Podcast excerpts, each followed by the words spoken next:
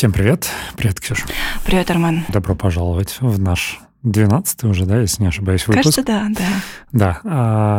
Сегодня у нас будет достаточно обширный выпуск, широкие темы, разные. Посмотрим, как пойдет. Мне кажется, будет довольно интересно это все послушать, и тем более мне будет очень интересно это все обсудить.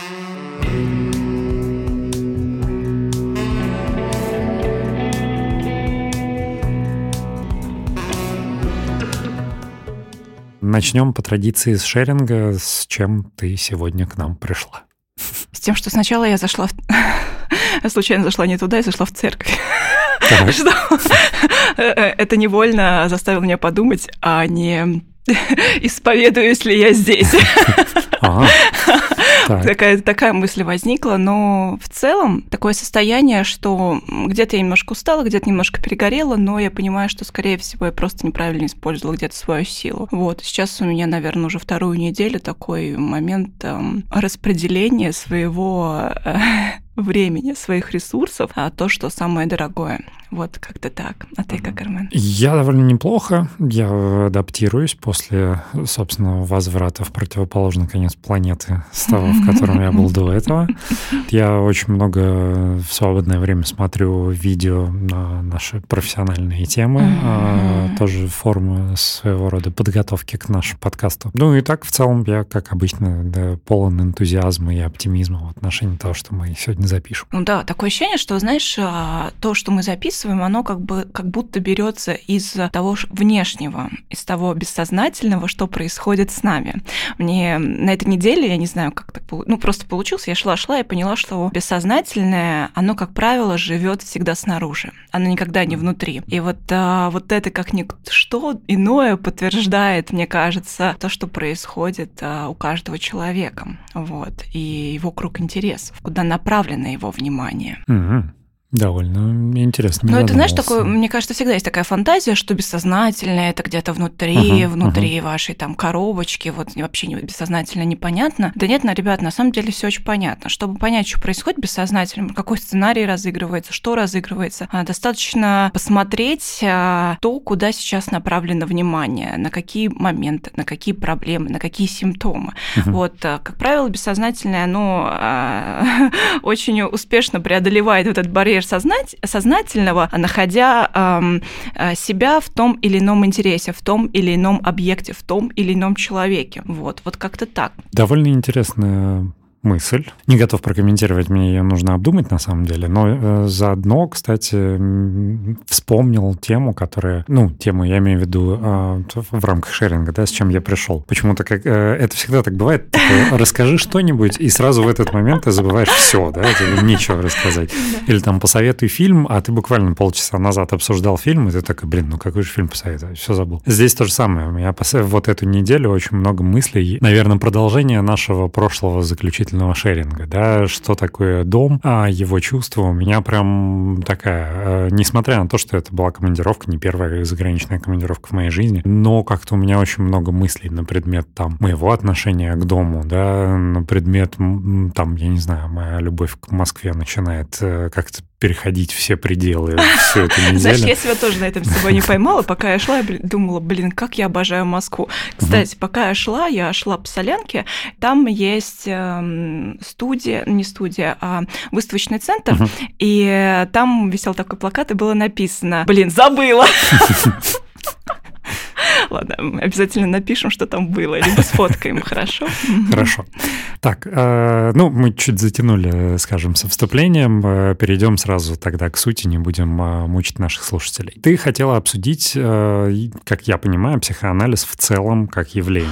Я хотела бы обсудить разницу между психотерапевтом и психоаналитиком, между терапией и психоанализом, чтобы это не смешивалось в какое-то одно непонятное, и у человека... он больше понимал, что ему сейчас нужно. Вот, наверное, забегая вперед, скажу, что терапия – это всегда про объектные отношения, про то, что находится внутри нас, про тот дом, который мы получили, скажем так, по наследству от своих родителей. И когда приходит клиент непосредственно, помимо того, что оказываешь поддержкой вот этим, не знаю сказать, как правильно, той поддержкой, которая в первые 3 месяца, в первые полгода она очень сильно нужна.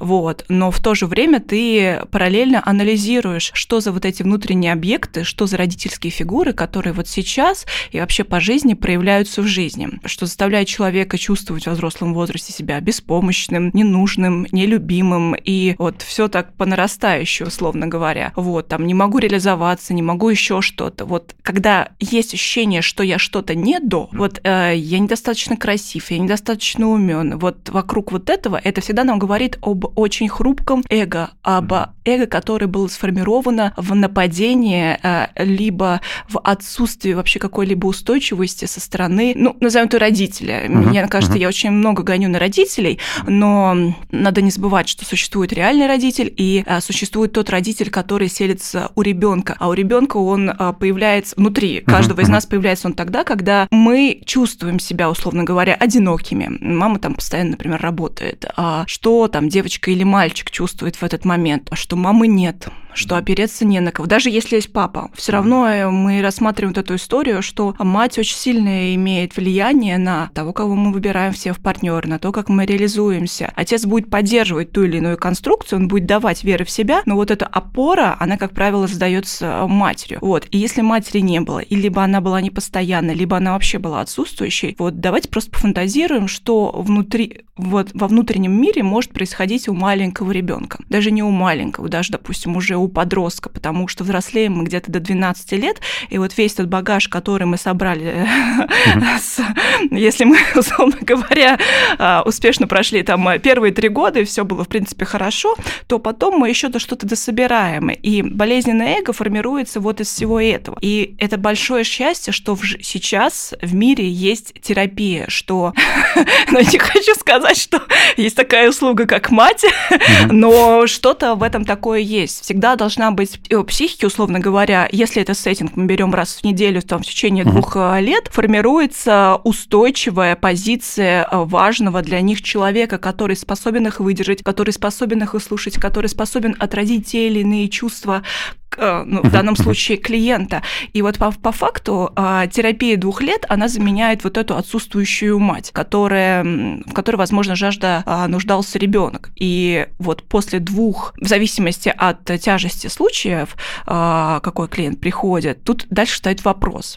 Поднимаются вопросы, а кто я, что я и куда я. И вот это вопросы уже психоанализа, даже в какой-то степени самоанализа. И вот здесь, на самом деле, происходит такое, как ты любишь говорить, 2 волка во мне борются.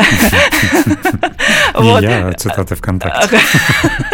Видишь, я уже бессознательно приписала их. Кто знает, может быть, ты их тайно видишь. Вот, и здесь у меня лично, как у человека, борются 2 момента, 2 человека, потому что самоанализ – это про перестать себе врать, а про психоанализ – это про перестать еще врать другому, в данном случае анализанту. Вот. И, как показывает практика, люди сначала выбирают самоанализ, процесс изучения себя, когда они себе не врут, когда они не отрекают свои какие-то очень такие злобные, агрессивные чувства. Ведь давай помнить всегда, человек рожден очень злобным, таким очень агрессивным существом. Даже с точки зрения мозга, например, нами руководят более архаичные структуры. А архаичные структуры — это, ну, не динозавр, конечно, но те, кто привыкли нападать, защищаясь. И это неудивительно, что в каких-то там стрессовых ситуациях, даже в микрострессовых ситуациях, у нас всегда «бей, беги, замри». Вот. И агрессивная история, ее, как правило, ну, на мой взгляд, агрессия очень много подавляется. И когда агрессия очень много подавляется, появляется психосоматика, всякие остальные штуки, а вот агрессию нельзя подавлять. И знаешь, мне кажется, очень так много говорят, агрессию нельзя подавлять, быть злым, это нормально. Но проблема в том, что вот эти люди, которые подавляли себе очень часто агрессию, они даже не знают, как ее проявлять, потому что где-то внутри давно был сформирован запрет на того, чтобы быть плохим, на того, что потому что есть фантазия, что меня как будто и не выдержит. Но вот как-то вот так вот. Очень интересно и содержательно. Здесь как раз перекликается с некоторыми темами, которые мы планируем еще обсудить чуть попозже. Mm-hmm. Я что хотел сразу прокомментировать в первой части того, о чем ты сказала. Забавно совпадает, да? Здесь все сложнее и сложнее отрицать коллективное бессознательное, потому что буквально сегодня утром по пути сюда я думал на тему того, что, наверное, имеет смысл сделать небольшой дисклеймер на предмет, скажем, как бы правильно выразиться, характеристики родителей, да, потому что если люди послушают все наши выпуски, мы постоянно гоним на родителей. Такие, знаешь, подростки, которые, блин, родители фуфло. Вот у меня та же ассоциация. Панк Фройд, мама анархия. Панк Фройд, да. Это со второго сезона наш подкаст планирует называться так. У меня так и, ну, то есть складывается впечатление, мы вот два ребенка, обиженных на родителя, которые сидят и гонят. А ни в коем случае нет. Здесь следует помнить, да, что всегда у каждого, ну, то есть человек во многом это связка. Это он в роли ребенка, он в роли родителя. Здесь, да, первый принципиальный момент, что есть реальный родитель, есть фантазийный родитель, который запечатлен в сознании и в бессознательном человека. И здесь нужно тоже понимать, к сожалению, у нас нету курсов, как жить взрослую жизнь. У нас нету образования, да, как выживать, в принципе, да. Каждый человек, если метафоризировать и как бы глобализировать, он брошенный в море и пытается там выплывать. Некоторым людям везет со спасательным кругом в форме принимающих, теплых, любящих родителей. Некоторым не везет, что этот круг слишком тесный для них, и они, может быть, гиперопекающие, слишком принимающие. И как только они уходят на глубину, а этот спасательный круг сдувается, им становится сложнее выплывать, да, как бы расширяем эти метафоры. Mm-hmm. Но при всем при этом нужно понимать, что родители тоже не знают, как быть родителями, а родители тоже справляются с ситуацией как могут. К примеру, сегодня мы планировали обсудить там синдром отличника, синдром отличницы, да, чуть-чуть забегу вперед. Одним из причин, ну, называют супертребовательных родителей, да, которые требуют от ребенка, для которых 4 это плохая оценка, а 5 это даже не заслуживает похвалы, потому что это само собой разумеется, что должна быть 5. Но как бы и это сразу у нас рисуется демонический образ родителя, да, но, как правило, вот подобные ситуации так совпадают, что родитель, который случайно заложил эту установку в своего ребенка, у него он параллельно переживал какой-то свой стресс. У него, возможно, родился второй ребенок, возможно, какие-то проблемы на работе. Это могло быть сказано эмоционально, бесконтрольно, как способ слегка облегчить вот этот стресс, который порождает первый ребенок, условно, да. Неправильно и некорректно с нашей стороны осуждать этого родителя, потому что он тоже, он, пытаясь сохранить в себе женщину, продолжает быть родителем и жить все остальные аспекты своей жизни. Поэтому здесь очень важный момент. При этом ребенок имеет право на чувство обиды по отношению к своему родителю. Он имеет право прожить это чувство, рефлексировать его, переработать. Сепарироваться. Да, отделение, сепарироваться, да. И дальше уже жить нормально и здорово. Поэтому здесь, в нашем маленьком уютном мирке нашего подкаста, никто не осуждаем. Все живут эту непростую жизнь, как они могут, а мы со своей стороны пытаемся помочь и облегчить каждому его историю. Все, что хотел немножко добавить к твоему очень содержательному. А знаешь, на самом деле, мне пришла в голову, я, точнее, вспомнила, есть такая книга «Взрослые дети эмоционально незрелых родителей». Вот, и... Да, у родителей есть там свои какие-то проблемы и есть какие-то еще истории, но не нужно забывать, что выбор есть всегда, как я себя поведу, потому что многие, я знаю, застревают в таком состоянии, что вот мой родитель не был родителем, бессознательно отыгрывается то, что он навсегда остается ребенком. А что значит перестать быть ребенком? Это взять на себя ответственность за все взрослые шаги. Но ответственность появляется тогда, по-настоящему ответственность, которая в какой-то степени радость. Когда ты себя эмоционально отделил от слов, от чувств родителя другого. И вот тут мне хочется затронуть тему синдрома отличницы и что там еще.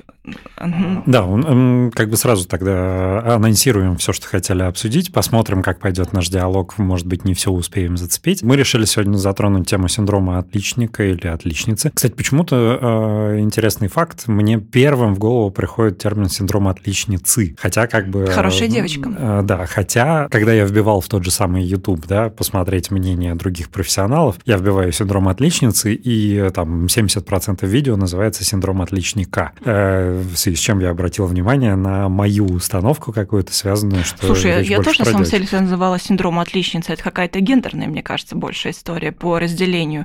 И если так, мне кажется, посмотреть статистику, то в большей степени у нас больше хороших девочек, нежели хороших мальчиков. Ну, наверное, да. Ну, в том числе, да. Это исторически, это как бы социокультурно заложено. Тут, в принципе, все понятно. Ну, и мать в какой-то степени больше любит мальчиков. Так. Нет, почему? Хорошо. Ладно? Слушай, любую мысль надо раскрыть. Так.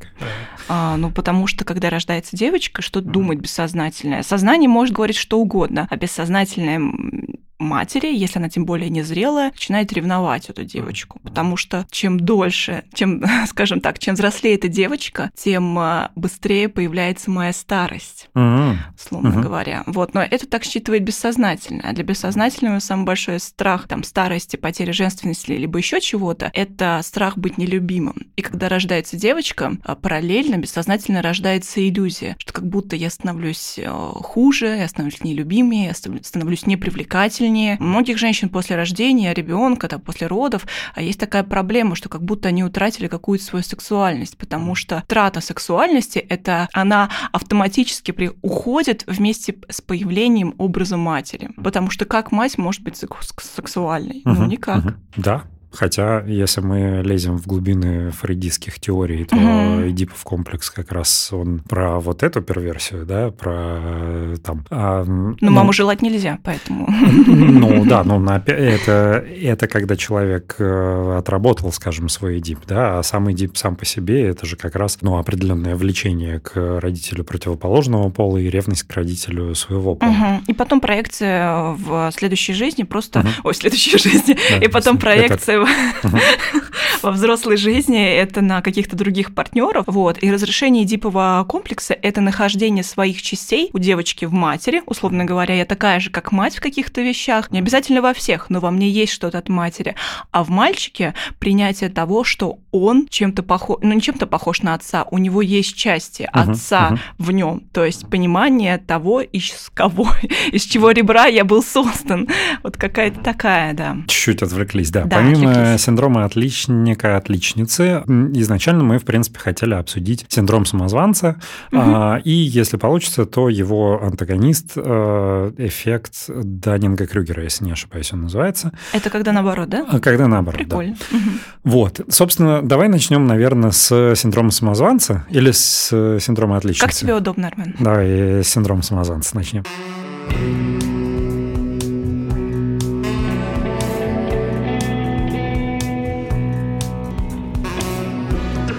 Я слышал разные теории. Одна считает, что синдром самозванца, он, так скажем, из детства заложен. Вторая теория, что он, наоборот, зависит от среды, в которой ты находишься.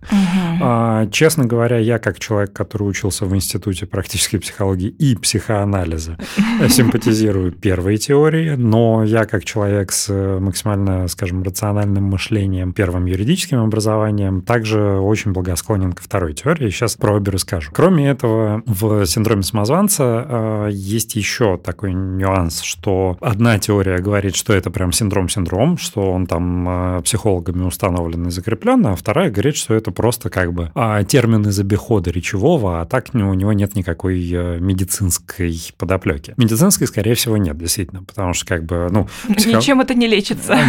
Таблетки от этого нет. Да. Итак, что такое синдром самозванца? Как правило, он очень плотно связан с работой, с трудовой деятельностью человека. И почему он так называется, да? Признаками синдрома самозванца является ощущение того, что ты не заслуживаешь то, что имеешь, ты не соответствуешь той позиции, которую ты занимаешь, твои успехи – это не твои личные заслуги, а это стечение обстоятельств и везение, и так далее. То есть, грубо говоря, это может быть связано с повышением, связано с устройством на какую-то работу, с началом трудовой деятельности и так далее. Что касается заложенности из детства этого, да. Здесь, опять же, это немножко перекликается с историей с синдромом отличника, отличницы, что, ну, изначально не была дана должная оценка твоим заслугам, и, соответственно, ты не способен признать за собой право на какие-либо достижения. И здесь, кстати, единственный, наверное, отличительный момент, связанный с родителем и с воспитанием между синдромом самозванца и синдромом отличника, что синдром отличника, он как бы ориентирован на получение пятерок, да? Получение пятерок — это и есть принятие, это и есть оценка твоих достижений, да? И, соответственно, ребенок, который получает пятерку, это единственный способ, грубо говоря, заслужить любовь своего родителя. То есть он приносит пятерку, и родитель такой: вот теперь молодец. И он такой: все, вот теперь я заслужил любовь. Соответственно, это единственный способ эту любовь заслуживать. Все время как бы достигать высоких результатов. Что касаемо синдрома самозванца, здесь и пятерка тоже не является индульгенцией. Грубо говоря, получив пятерку, у тебя такие: так и должно было быть. В связи с чем устанавливается обратное... А психолог ничего не сделал. Да. В связи с чем и возникает вот эта обратная установка, что получив, заслужив, получив должное признание, ты не позволяешь себе, скажем, присвоить это признание. Ты говоришь: повезло, так сложились обстоятельства. У этого, конечно, есть очень много негативных последствий, и, в принципе, это обостряет невроз, потому что и провоцирует в том числе выгорание на работе, потому что работа не приносит удовольствия, работа — постоянная гонка, в которой ты никак не достигаешь финала. По поводу научной истории, да, не из детства, а из среды. Было исследование, если не ошибаюсь, в каком-то из американских университетов, в рамках которого проводили, так сказать, оценку уровня синдрома самозванца в коллективах среди студентов. И выяснилось, что, в начале учебы, в конце учебы. Выяснилось, что степень людей, у которых есть признаки синдрома самозванца, тем была выше. Степень, я имею в виду, количество людей с синдромом самозванца было тем больше, чем более конкурентной была среда. То есть американское образование, оно же, в принципе, строится больше на построении конкуренции. Слушай, может быть, среды. Да, на конкуренции, но мне другая фантазия пришла, что общество было построено на тех людям, которым можно. Что ты имеешь в виду? Условно говоря, у всех достаточно хорошие результаты, и, может быть, это результат не только конкуренции, но и того, что люди, которые находятся вокруг, они внутри себе разрешили, что да, это мне можно, это я действительно это заслужил. Uh-huh. Вот как-то такая история. Возможно. Так, мне нужно. Просто в конкуренции отсутствует понятие, что мое, что не мое. Uh-huh. Точнее, когда нет конкуренции, отсутствует понятие, что мое, а что не мое. И, соответственно, нет этой, возможно, борьбы за ресурсы. Так. И нет этого невроза, хочешь ты еще добавить. К чему-то. Собственно, да. То есть, но это не единственный фактор, который был выявлен в рамках этого эксперимента. А второй фактор повышения уровня распространенности синдрома самозванца — этот синдром был больше распространен среди людей, которые были в первом поколении в новой профессии. То есть, грубо говоря, если у человека родитель юрист, и он тоже учится на юриста, у него степень синдрома самозванца меньше, чем у человека, у которого родители врача, он решил пойти учиться на юриста. Конечно, он как-то отпочковался, и, знаешь, яблочко от яблоньки стало грушенькой. И у него есть это ощущение нахождения не на своем месте. Такой, белый лебедь, точнее, как это называется, забыла. Гадкий утенок. Гадкий утенок, да. Какое оскорбительное обозначение. Я что хотел сказать по поводу синдрома самозванца в плане реагирование на него, да, у меня лично есть две установки, которые позволяют мне преодолевать этот синдром самозванца. Одна, наверное, больше психологическая, которая у меня была выработана как раз в рамках личной терапии, а вторая больше моя социополитические взгляды какие-то на вещи. Первое – это то, что очень распространено, особенно в нашем, мне кажется, обществе, не знаю, российском ли в целом, но московском точно, потому что в Москве больше, как мне кажется, карьеристов, да, и людей, которые пытаются что-то выстраивать, достигаторство, среди которых распространено. Так вот, первая установка про то, что в рамках вот этой борьбы, этих крысиных бегов и попытки заслужить там свое место под солнцем, может сложиться установка, что я должен быть лучше, чтобы получать больше. Я должен заслужить там как бы то, чего я хочу. Соответственно, то есть, скажем, человек упахивается на работе, с утра до ночи выкладывается полностью весь. И эта установка ему говорит, если ты хочешь получать больше, тебе нужно делать еще больше. А еще больше у него ресурса нет, но он будет пытаться, ну и как бы, соответственно, выгорание и все остальное. Мой психолог однажды, скажем, заложил в мою голову абсолютно элементарную мысль, типа, а почему? Почему ты должен? Как бы, а почему ты не можешь себе позволить хотеть большего просто потому, что тебе нужно больше? Не потому, что как бы там ты самый лучший, ну, как бы всегда найдется кто-то лучше, да? Эта мысль мне показалась достаточно простой, но достаточно гениальной, и отчасти здесь, ну, как бы следующий аргумент, что, ну, окей, этот работодатель тебе не готов платить больше за то, что ты даешь, ну, есть, слава богу, рыночная экономика, есть другой работодатель, которому твои навыки будут достаточно ценны, оценивай их. Второй момент, социокультурный и там политический, про который я говорю, это то, что, опять же, у нас рынок, да, но рынок двусторонний. Здесь не только работодатель тебе платит, но и ты являешься как бы продавцом работодателю своего трудового ресурса. И, например, ситуация, да, особенно там повышается тревожность, обостряется синдром самозванца, если вдруг ты находишься на работе, а тебе, ну, условно нечего делать по работе в текущий момент. Да. И ты просто сходишь с ума, что, типа, завтра меня уволят, когда выяснят, что я, типа, сегодня ничего не сделал. Здесь важно помнить, что работодатель платит тебе не только за то, что ты сделал, он платит тебе за твои, навыки, и, время. За твое время нахождения в офисе с 9 до 6 минимум, ну, не минимум, по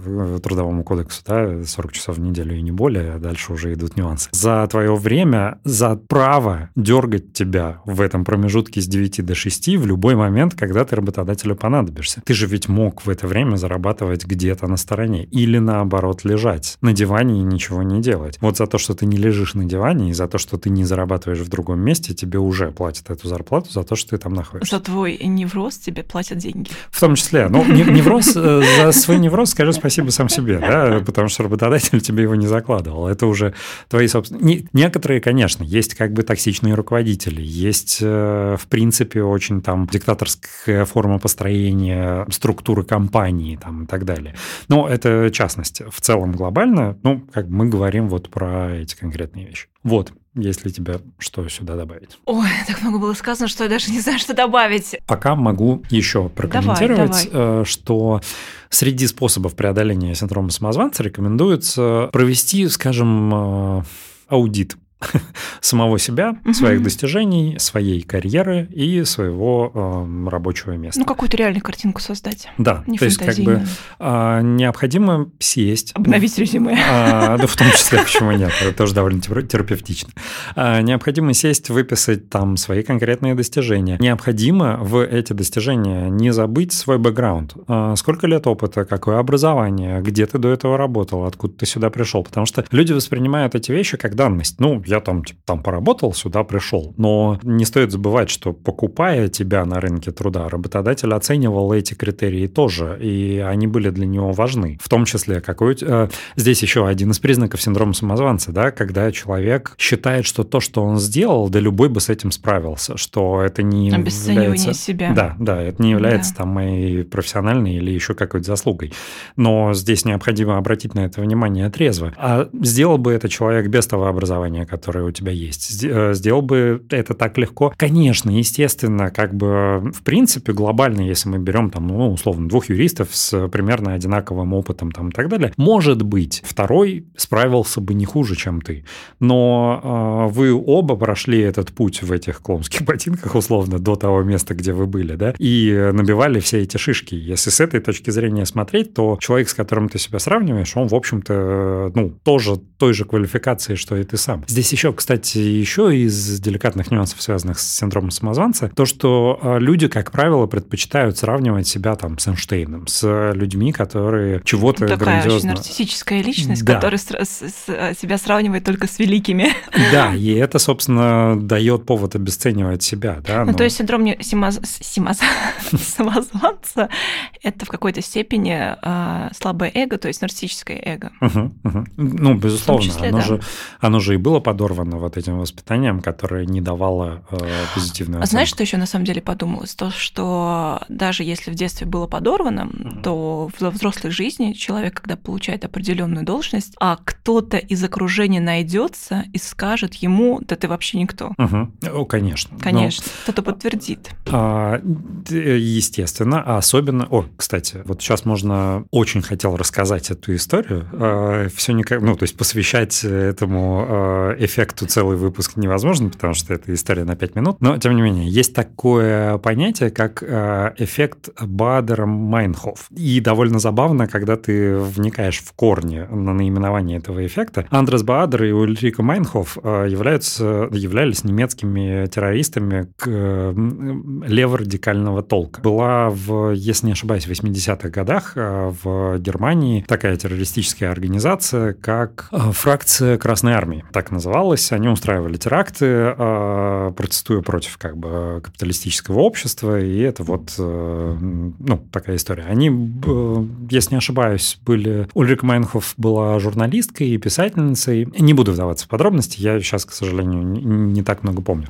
Почему эффект называется так и что это за эффект? Да? Однажды один радиослушатель прочитал в газете статью про вот фракцию Красной Армии, армия фракцион... Как-то так она называется, РАФ, короче. Прочитал про них статью, после чего ему постоянно на глаза попадались сочетания этих фамилий Баадер-Майнхоф, статьи и новости про этих людей. И он как бы пожаловался в радиопередачу, позвонил, то ли написал письмо и сказал, почему как бы все начали навязывать мне эту историю. Этой историей заинтересовались, по-моему, психологи в том числе, провели анализ, и был выработан вот термин, который так и называется, эффект Баадера-Майнхоф. То есть, если твое сознание обращает внимание на какой-то факт, ну, то есть цепляется за какой-то факт, после этого из информационного шума вокруг этот факт начинает цепляться за глаз постоянно. То есть, грубо говоря, новости и статьи про Баадера и Майнхоф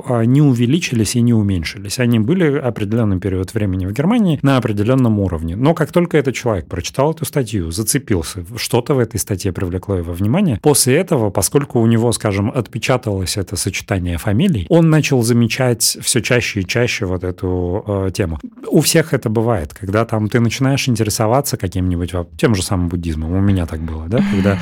Везде буддизм, это когда, знаки. Да, когда мне стало интересно. Знаешь, какой сейчас анекдот? Как отличить, как в современном мире отличить таргетированную рекламу от знаков судьбы? Так. Ну, никак. Ну, в общем-то, да. Если кто-то из наших слушателей ждал какого-то знака свыше для того, чтобы что-то сделать, воспринимайте это как знак. Все, это было. Вот. Маленькие хорошие дела каждый день. Так вот, да, эффект Баадер-Майнхоф – это вот, собственно, когда тебе начинает бросаться в глаза то, за что однажды твой взгляд зацепился. Знаешь, к чему это возвращает? К тому, что я, значит, сказала в начале, что бессознательное всегда живет снаружи. Ну, да. Ну, вот мне нужно все-таки обдумать это. Слушай, я ты обдумай. Я скажу, за что в последнее время цеплялось мое знание, точнее, мое бессознательное. Я почему-то постоянно на улице встречаю мужчин с колясками. Что бы это значило? Вы хотите поговорить об этом? Мы можем разобрать. Звучит как интересный кейс. Вот. Собственно, здесь к чему я про эффект Баадер-Майнхоф, да? Если ты находишься в состоянии синдрома самозванца, если ты постоянно обесцениваешь сам себя и ищешь подтверждение этих обесцениваний, то, естественно, твой взгляд зацепится за какого-нибудь не очень порядочного человека, который решит удовлетворить свое эго эго за счет принижения твоего, и между делом скажет, что... Знаешь, что пришло в голову? Что какая-то вот то, что мысль в голове, а она же слэш-установка, там вот, например, мысль «меня уволят», реально может привести к... да, самосбывающееся пророчество. Конечно. В другой раз обсудим более детально тему самосбывающихся пророчеств, но, в принципе, я думаю, что много кто как бы в курсе и так, что это значит. Мне бы очень не хотелось, чтобы мы оставили без внимания кейс, который нам сегодня прислали в контексте на синдром самозванца. Если позволите, я зачитаю. Здесь так довольно много текста, но я думаю, что это позволит нам быть непредвзятыми и объективными, потому что я тоже этот текст до этого мгновения не читал. Да, это позволит нам быть максимально, скажем, трезвыми и объективными. Итак, человек пишет: «Я 7 лет работаю в компании. Постоянный рост. С прошлого года вновь получил повышение, к которому стремился, и все шло хорошо. Но в этом году компания будто ставит палки в колеса своим сотрудникам, и уж тем более торговым представителям. И у меня началось сперва выгорание, затем страх потерять работу. Все время думал, что если кого и уволят, то меня. Хотя результаты объективно такие же, как и у всех сейчас. И вот уже несколько лет я периодами пытаюсь понять, чего я стою на рынке труда. Иногда ищу разговоры с HR-ами. Точнее, они меня. Но такое впечатление, что в итоге офферы и не делают. У меня сложилось впечатление, что я будто недостаточно хороший, создал какую-то иллюзию того, что я хорошо выполняю свою работу. Будто пыль в глаза людям пустил и получаю свои повышения. Сейчас при очередном внутреннем кризисе в марте начал листать Headhunter. Нашел вакансию в Москве. С ними прошел 2 этапа, они мне вроде предлагали даже 3-й этап, но для меня там слишком много рисков при той заработной плате, которую они хотят дать, а заработная плата при этом нормальная. Просто я запросил больше, они ее якобы дали, и если год завершу хорошо. Но это вроде единственные, с кем начал обсуждать финансы. В целом сложно успокоиться и просто работать. Постоянно начал ждать увольнения, потому что компания постоянно увольняет кого-то. И как я уже сказал, на данный момент торговым представителям палок в колес хватает, торговать нашим продуктом сложно. Но по итогу главное, наверное, что есть некая мысль, что я не заслужил то место, где я сейчас, и это будто затянувшаяся хитрость, будто мне не хватает квалификации или навыка, но вот так, чтобы пойти на условный курс по чему-то новому, я, естественно, тоже гашусь. Стоит, наверное, отметить, что я сейчас ощущаю себя как белка в колесе, но даже тут иногда падают какие-то награды, хоть, как мне кажется, и случайно». Конец истории. В целом, это во многом отражает все, что мы сказали до этого. И конкурентная среда, потому что постоянное увольнение и сложности в выполнении данной работы. И вот это вот ощущение случайности нахождения на этом месте. Иные факторы, в том числе, да, здесь эта вся история началась с череды повышений, которая прекратилась. Череду повышений я бы здесь, наверное, охарактеризовал как вот подкрепление сначала своего... Подкормка. Эго, да? Да, вот это вот пятерки. А потом пятерки прекратились. И теперь как бы нету... Обратной связи. Невозможно контролировать другую сторону. Да. Что она обо мне думает, и поэтому, когда мы не понимаем, что там о нас думают, какая к нам обратная связь, соответственно, мне кажется, и формируется вот это фрустрирующее поле, которое заставляет думать и оценивать себя в рамках, там, условно говоря, конкурирующей среды в качестве хедхантера.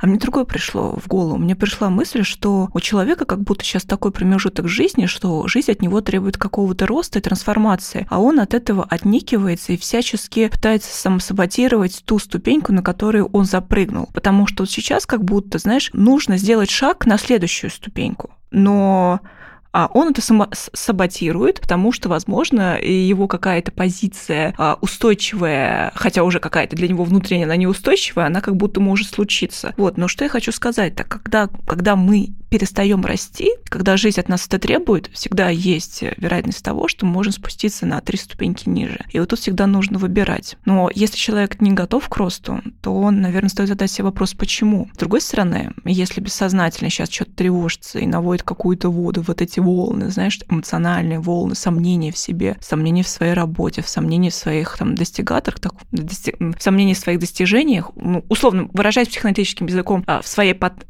патентности, вот, право я имею, или там все вот это прочее. Нужно обратить внимание, на что сейчас происходит в жизни, что заставляет чувствовать вот такую, вот, знаешь, вот эти качели. Может быть, рядом нет какого-то поддерживающего партнера, потому что когда кто-то есть рядом, теплое плечо, соответственно, ну, мужчине, наверное, это мужчина, а мужчине проще делать шаги. Вот женщины в этом плане, они эту палку находят внутри себя. Вот как-то так. Ну, то, что пришло, чисто фантазия, на самом деле. Может, есть какое-то другое мнение. Слушай, я сейчас очень боюсь озвучивать какое-то мнение, потому что я, отчасти знаю больше бэкграунда, потому что я знаю человека, который это написал, да. Из-за этого я, наверное, не в полной мере объективен, потому что есть какие-то мои представления, которые могут быть искажены моим сознанием, да. В целом, да, что я могу отметить? Из того, что я знаю, что человек так или иначе находится в определенном состоянии турбулентности, потому что есть некоторое чувство потери корней,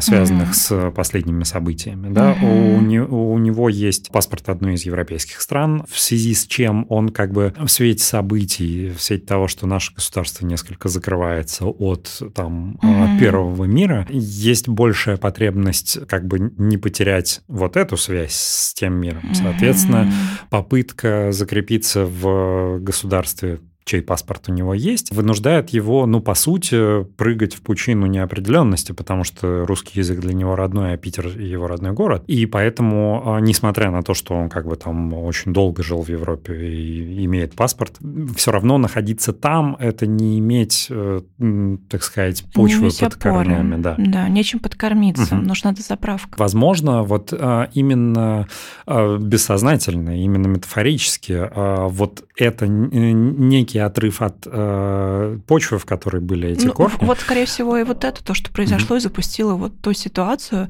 чтобы начать сомневаться в себе, в своих достижениях. Условно говоря, откинуть все, что меня очень сильно что меня роднило. Вот. Что можно, скажем, посоветовать в этой истории, да? Здесь, опять же, кстати, очень важно помнить, что психолог не имеет права давать советы. Вообще не имеет права давать советы. Психолог как бы сопровождает, психолог дает интерпретации, делает конфронтации, да, то есть обращает внимание человека на противоречие его. Слушай, психолог, знаешь, может сказать только один совет. Когда на улицу человек выходит без зонтика, он может сказать: возьмите зонтик. Очевидные вот вещи. Какие-то, очевидно, метафорические какие-то вещи, в том плане, что в каком-то смысле, если вас бьют, вот такая может быть вещь. Да. Но, тем не менее, что следовало бы сделать в этой ситуации?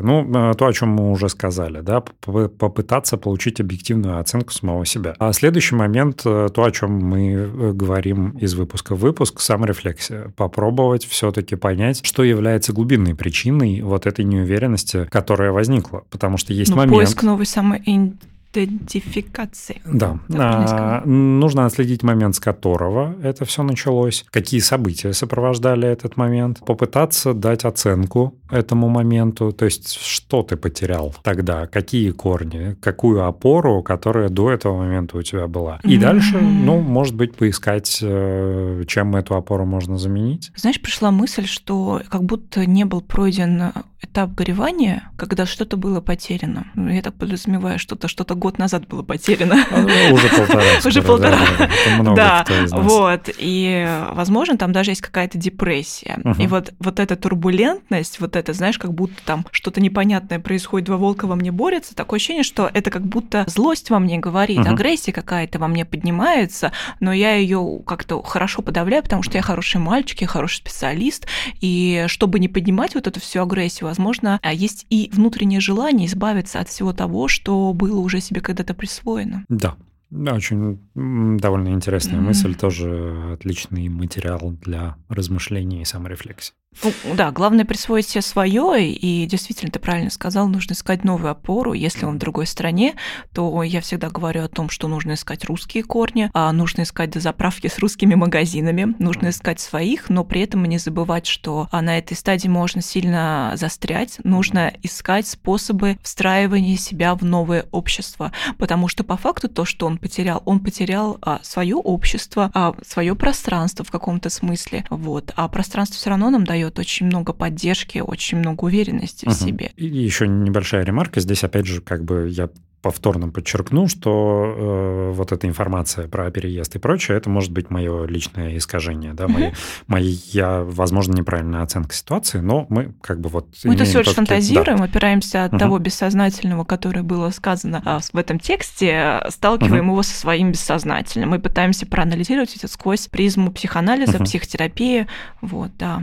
Да, и мы, естественно, максимально надеемся, что, во-первых, у нашего друга все будет хорошо, и, во-вторых, что мы смогли что-то подсказать и куда-то сориентировать. Знаешь, если человек заметил какую-то проблему, у него 100% все будет хорошо. Ну да, вот, кстати, один из моментов, связанных и с эффектом синдрома самозванца, и эффектом Данинга-Крюгера, да, первый шаг на пути к решению – это, собственно, диагностировать у себя вот признать, что это есть. Да, знаешь, это как у алкоголиков.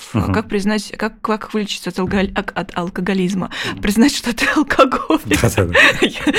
Собственно, можем перейти к эффекту Данинга-Крюгера. Эффект Данинга-Крюгера, по сути, это полная противоположность синдрому самозванца. Это, наоборот, полная уверенность того, что я самый умный, я все могу, и все как бы для меня и благодаря мне. Эффект этот, собственно, зарождается, наоборот, гиперлюбящими родителями, которые, наоборот, говорят, что у них самый умный, самый правильный ребенок, что бы он ни делал. У этого есть обратная проблема, да, здесь история в том, что человек не в полной мере приспособлен к самостоятельной жизни, потому что в реальном мире он сталкивается с не такими принимающими людьми. Ох уж это холодная, суровая реальность. Да, и дальше наоборот, когда человек как бы самонадеян очень сильно, он довольно быстро сталкивается с разочарованием. И самооценка тогда капитально рушится вниз. То есть, рисуется это как график. Самое жалкое зрелище – это нарцисс-депрессия, после того, как он слетел с этой горки вниз. Ну да, мы не утверждаем, что как бы эффект Данинга-Крюгера, он свойственен людям с нарциссическим. Нет, оно свойственно людям с нарциссическим расстройством. И, как правило, это те дети, у которых нарциссическое расширение, условно говоря. Они почему и остаются детьми? Потому что родители их вот так вот своим нарциссическим расширением забрали себе, условно говоря, вот на вот этот короткий метр. Я чуть про другое. Давай. Я про то, что как бы не только... то есть, если у вас есть эффект Данинга-Крюгера или был, это не значит, что у вас нарциссический тип личности. У всех есть. Ну, как бы нарциссическая часть есть, потому что нарциссическая часть есть у всех. Да. Собственно, в двух словах, наверное, про этот эффект все сказано. Здесь тоже как бы необходимо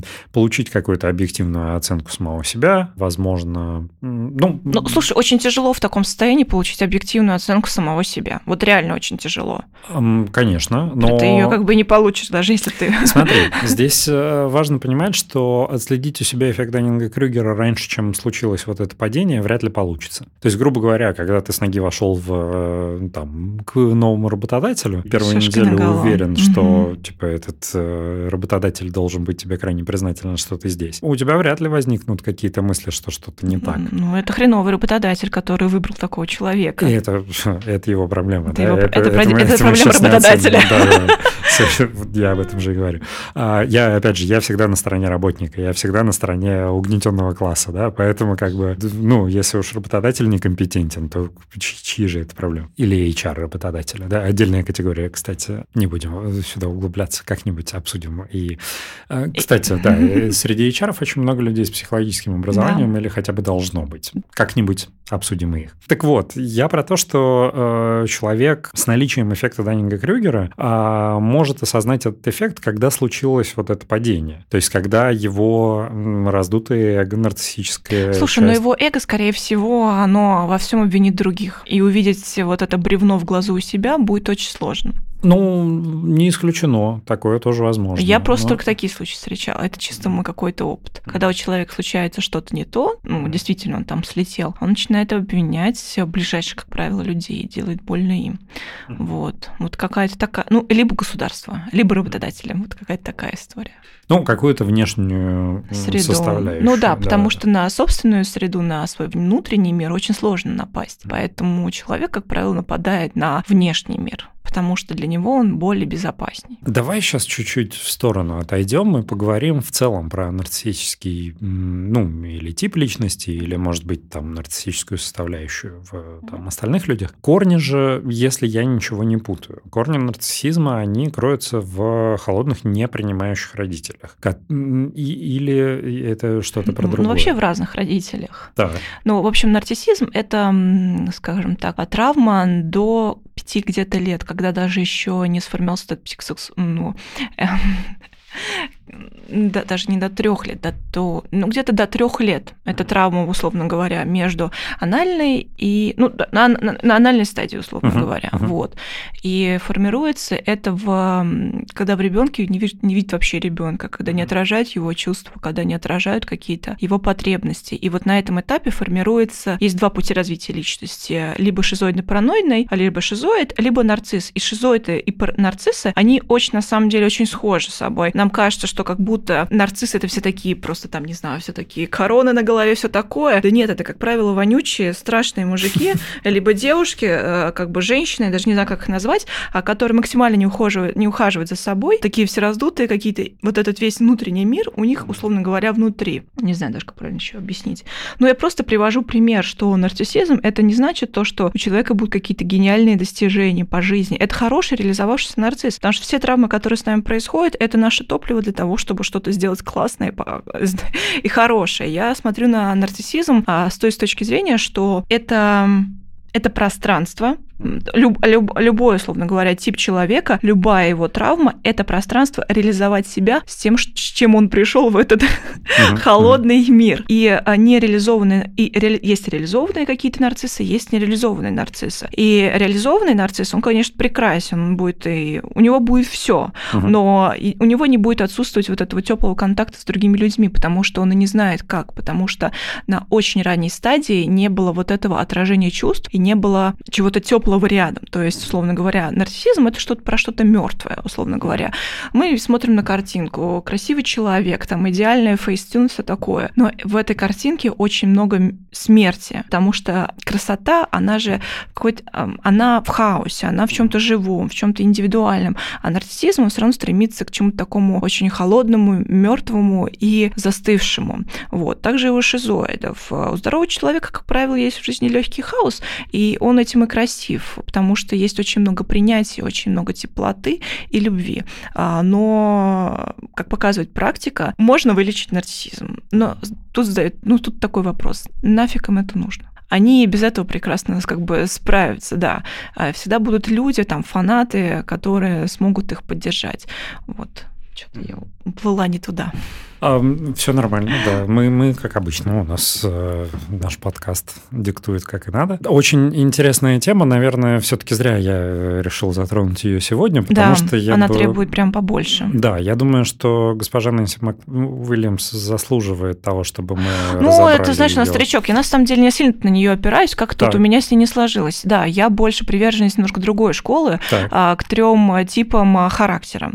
Вот, там, нарциссический, еще что-то, депрессивный, но нет, не суть. Я думаю, что это прекрасная история, чтобы обсудить это в следующий раз, как раз с точки зрения Нэнси Мак-Вильямс, а я как с точки зрения вот этих 3 характеров, потому что в работе это намного удобнее использовать. А у Нэнси Мак-Вильямс все равно немножко застывшие персонажи, вот, но они очень яркие, и я считаю, что каждому стоит в это погрузиться. Продолжая тему анонсов, конечно, мы еще очень хотим поговорить про как-нибудь профессиональное выгорание у творческих личностей. У нас намечается однажды гость для обсуждения расстройств пищевого поведения, типы личности, чувства дома и корни. Это вряд ли даст мне в ближайшее время покой, поэтому это точно мы хотим обсудить. Господи, где мои корни? Я теряю корни. Господи, ужас. Да, у нас довольно много тем для обсуждения, но, опять же, мы напоминаем, что если вы хотите, чтобы мы что-то обсудили или разобрали какой-то кейс, мы будем крайне признательны, если вы нам напишите. Да, а также разбираем сны. Свадьбы, праздники, корпоратива. Тамада бы и не стусла. Я, к сожалению, да, сегодня мы прям очень динамично, и у меня опять чувство незакрытого гештальта. Можно его тоже как-нибудь как-нибудь обсудить. Но наш сеттинг потихоньку подкрадывается, поэтому мы вынуждены прощаться на сегодня. Но не забывайте, что у нас прям наш подкаст фонтанирует идеями, поэтому мы из раза в раз будем стараться вас чем-нибудь порадовать. Перейдем к шеррингу. Да. Да. Что, с какими чувствами ты нас сегодня покидаешь? Нас? Меня и слушателей, и эту аудиторию замечательную. Как же нам с ней повезло. Слушай, ну хорошее чувство, на самом деле. Выпуску быть, он удался. Да, я тоже, ну, опять же, несмотря на какой-то незакрытый гештальт, потому что там сеттинг подкрался в этот раз почему-то максимально незаметно. Я тоже думаю, что выпуск должен был получиться полезным. Как минимум, у меня есть ощущение, что хотя бы одному человеку мы помогли ответить на его вопросы или попытались, и это уже дает мне чувство удовлетворения. А еще, возможно, многим людям, которым нужен был знак, знак был сегодня в этом выпуске. И это не контекстная реклама. Да-да-да. Дорожные знаки мы не производим. Все. Всем спасибо большое. До встречи, надеюсь, через неделю. Всем пока. Пока.